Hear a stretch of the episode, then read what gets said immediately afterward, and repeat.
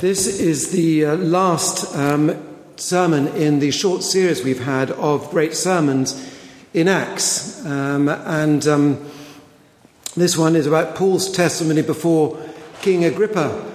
Um, and actually, um, you'd be forgiven uh, for thinking that Paul had had enough of giving testimonies because, because by the time he arrives in front of King Agrippa, he's already been in front of the council. He's been in front of Festus. He's been in front of you know, somebody else, Felix. And on it goes. And now he's in front of Agrippa. How many more people do they want to chuck this poor man in front of? What is life for you, I wonder? I wonder too if you ask others around you what their reply might be. What is life? What is life? The Victorian novelist and critic called Samuel Butler once said, rather depressingly, life is one long process of getting tired. and uh, let me say to you, the older I get, the more I experience that. But there must be more to life than this, mustn't there? There must be more to life than this. And as I've thought about it this week, one thing has been clear the life is full of surprises, it is full of the unexpected. However, we might try to, to plan or map out our rhythms and our routines, life has a way of surprising us. Life has a way of surprising us with the joys and the sorrows. We never quite know what's going to happen. Who could have planned for a global pandemic, for goodness sake? I certainly couldn't. Who could have planned that we'd be praying for Paul and Tom today in this joyful way a few years ago? I'm sure we couldn't have planned that. I'm not saying that some planning in life isn't helpful sometimes. Yes, it is. But life is and can be incredibly unpredictable in all sorts of ways. And when things are different to what we might be projecting our expectations or to where we might be projecting our expectations, how might we respond? How might you and I respond? This has been deeply challenging and quite helpful for me this week because I'm always trying to project the hopes and expectations of where I hope things and life may be, whether it's the future of my children's journeys, jobs, or whatever, whether it's my hopes and dreams from Matthew's church, whether it's the hopes and dreams for not having so many slugs and snails coming down the wall and scoffing on my plants. I try and plan and project all the time. But actually, it is very unpredictable. And as we look back over our lives, the reality is that much turns out to be so, so very different from what we might originally have thought and planned for in the first place. I wonder now if you were to spend 15 minutes doing a little sort of audit on a sheet of paper about what your hopes, plans, and expectations were 20 years ago, if you're old enough, and how things would look now, what it would be. I remember a teacher at one of my children's schools writing to us in his concern about my child's studies and their expected exam results. And they were saying that if they basically, in sort of summary, they're saying that if they didn't pull their socks up, such projected, expected, possible results could affect and impact the life choices and chances for many, many years to come. In other words, it could infect and impact the university course that they might want to choose, or um, what degree they might get, or the quality of that. Or it then might go on and infect and impact the type of job they might be able to gain, and then infect and impact their career path for many, many years. In my parental response of thanks for their support and concern, which I genuinely appreciated, I was also moved to point out that you never quite know how life is going to turn out. And some of you might have heard this before. And the best laid plans often, etc., etc., don't happen. And I gave this example. My brother Andrew trained as a part chartered accountant. I gained a law degree and did an MBA. We progressed, and as planned, we went into business careers with the expectation that this was our destiny. As you'll see, I became a vicar. And my brother became a hill farmer in Cumbria. So, as I said in my response, you never really know, do you, how life is going to turn out.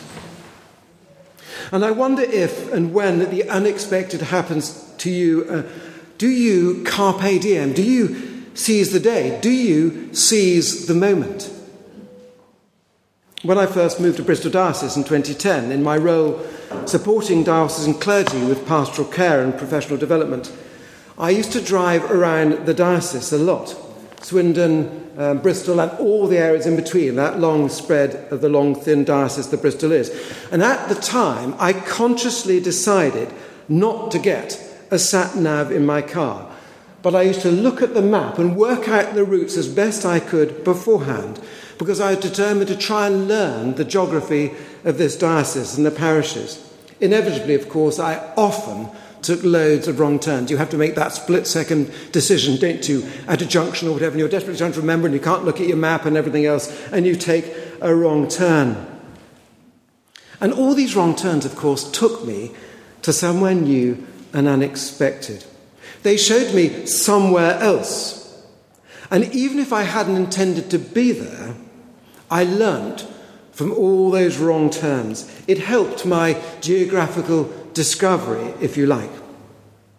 And the older I get, the more cl- clearly I have seen that all these different and unexpected twists and turns of life have not just been cosmic distractions for the sake of it, but they have been, even the hardest ones, the toughest ones, opportunities to learn and grow and understand how to live the life that God has given me. And you will have heard me say this many, many times before, and I will go on saying it every day this, type, this side of heaven. Because every single day this side of heaven, we are works in progress, written on our foreheads, however old we are.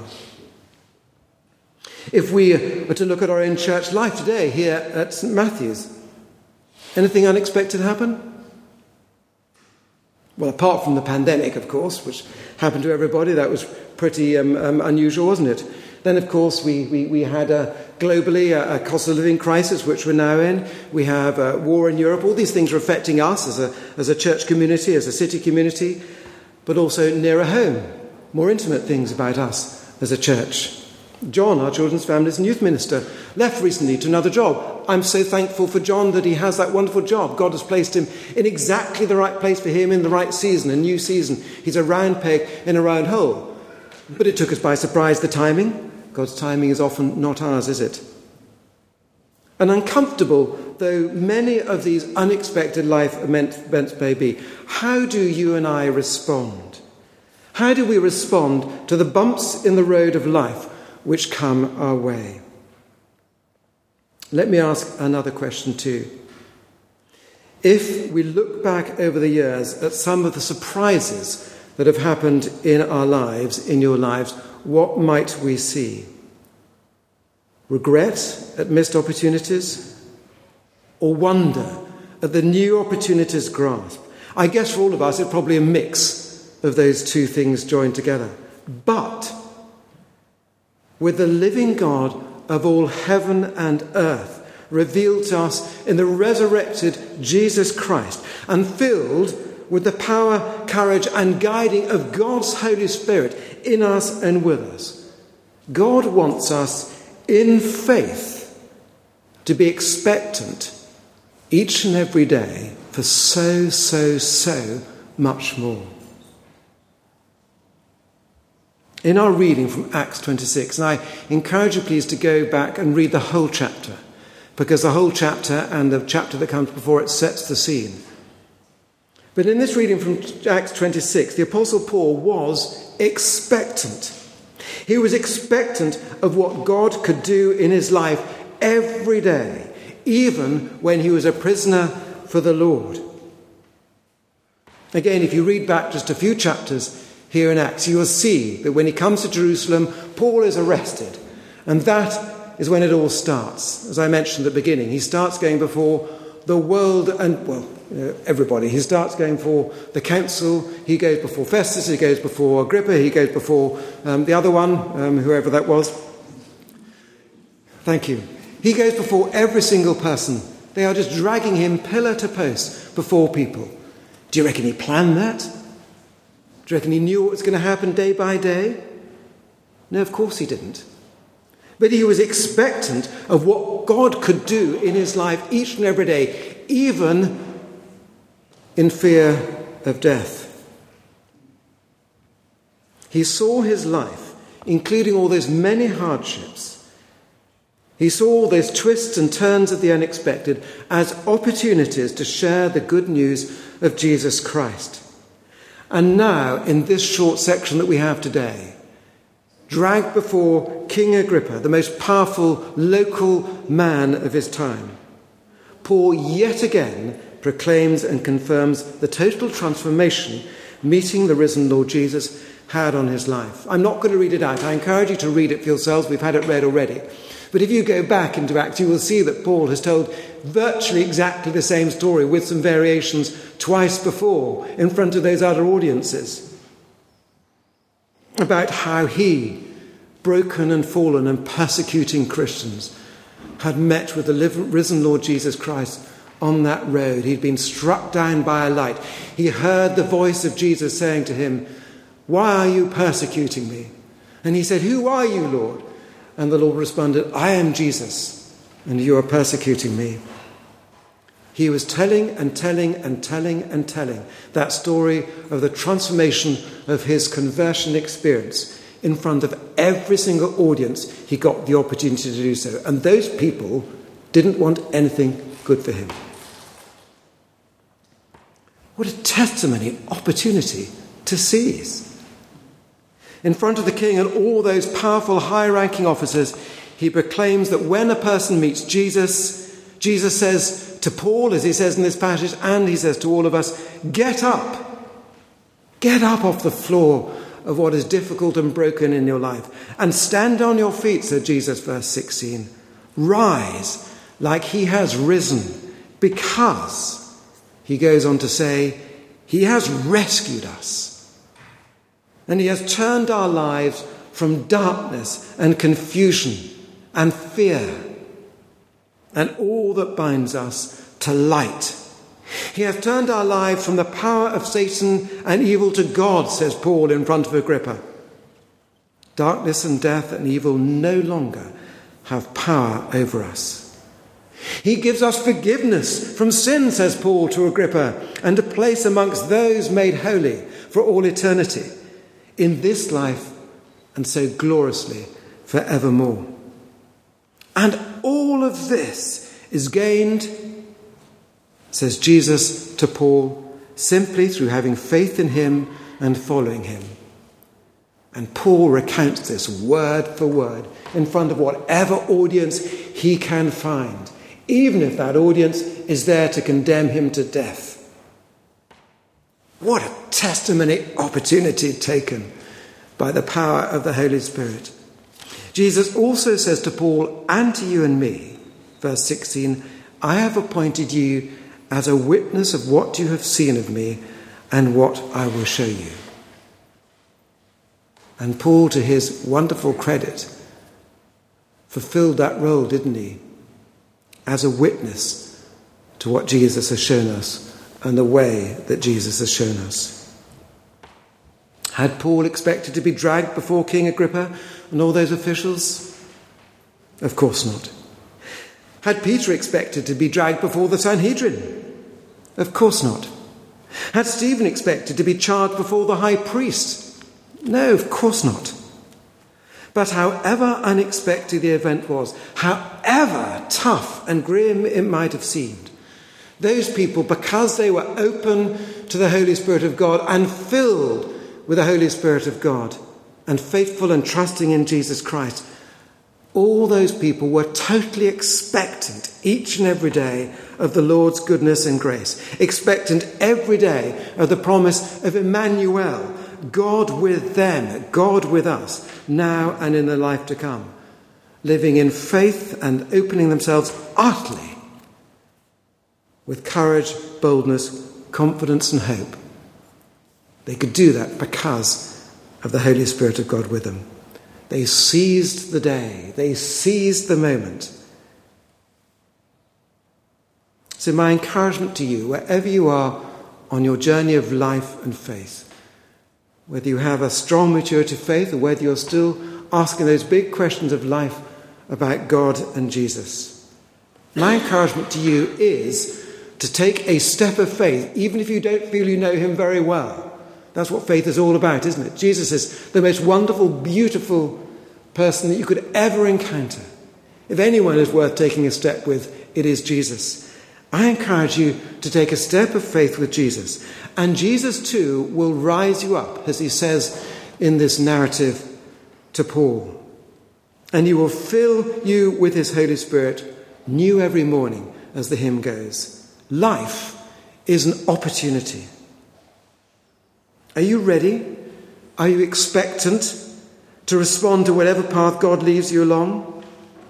Are you ready to take a step of faith again, again and again and again and again? To view life through the eyes of God and to see things if you've never seen them before? That wonderful illustration of suddenly it's like picking up a pair of spectacles. One moment your life life is blurred in some way. You don't think it's blurred, you think it's fine, but then you put on the spectacles of Jesus Christ in your life and everything becomes clear as it's never become clear before. I'm going to read these verses from our reading just to finish with again.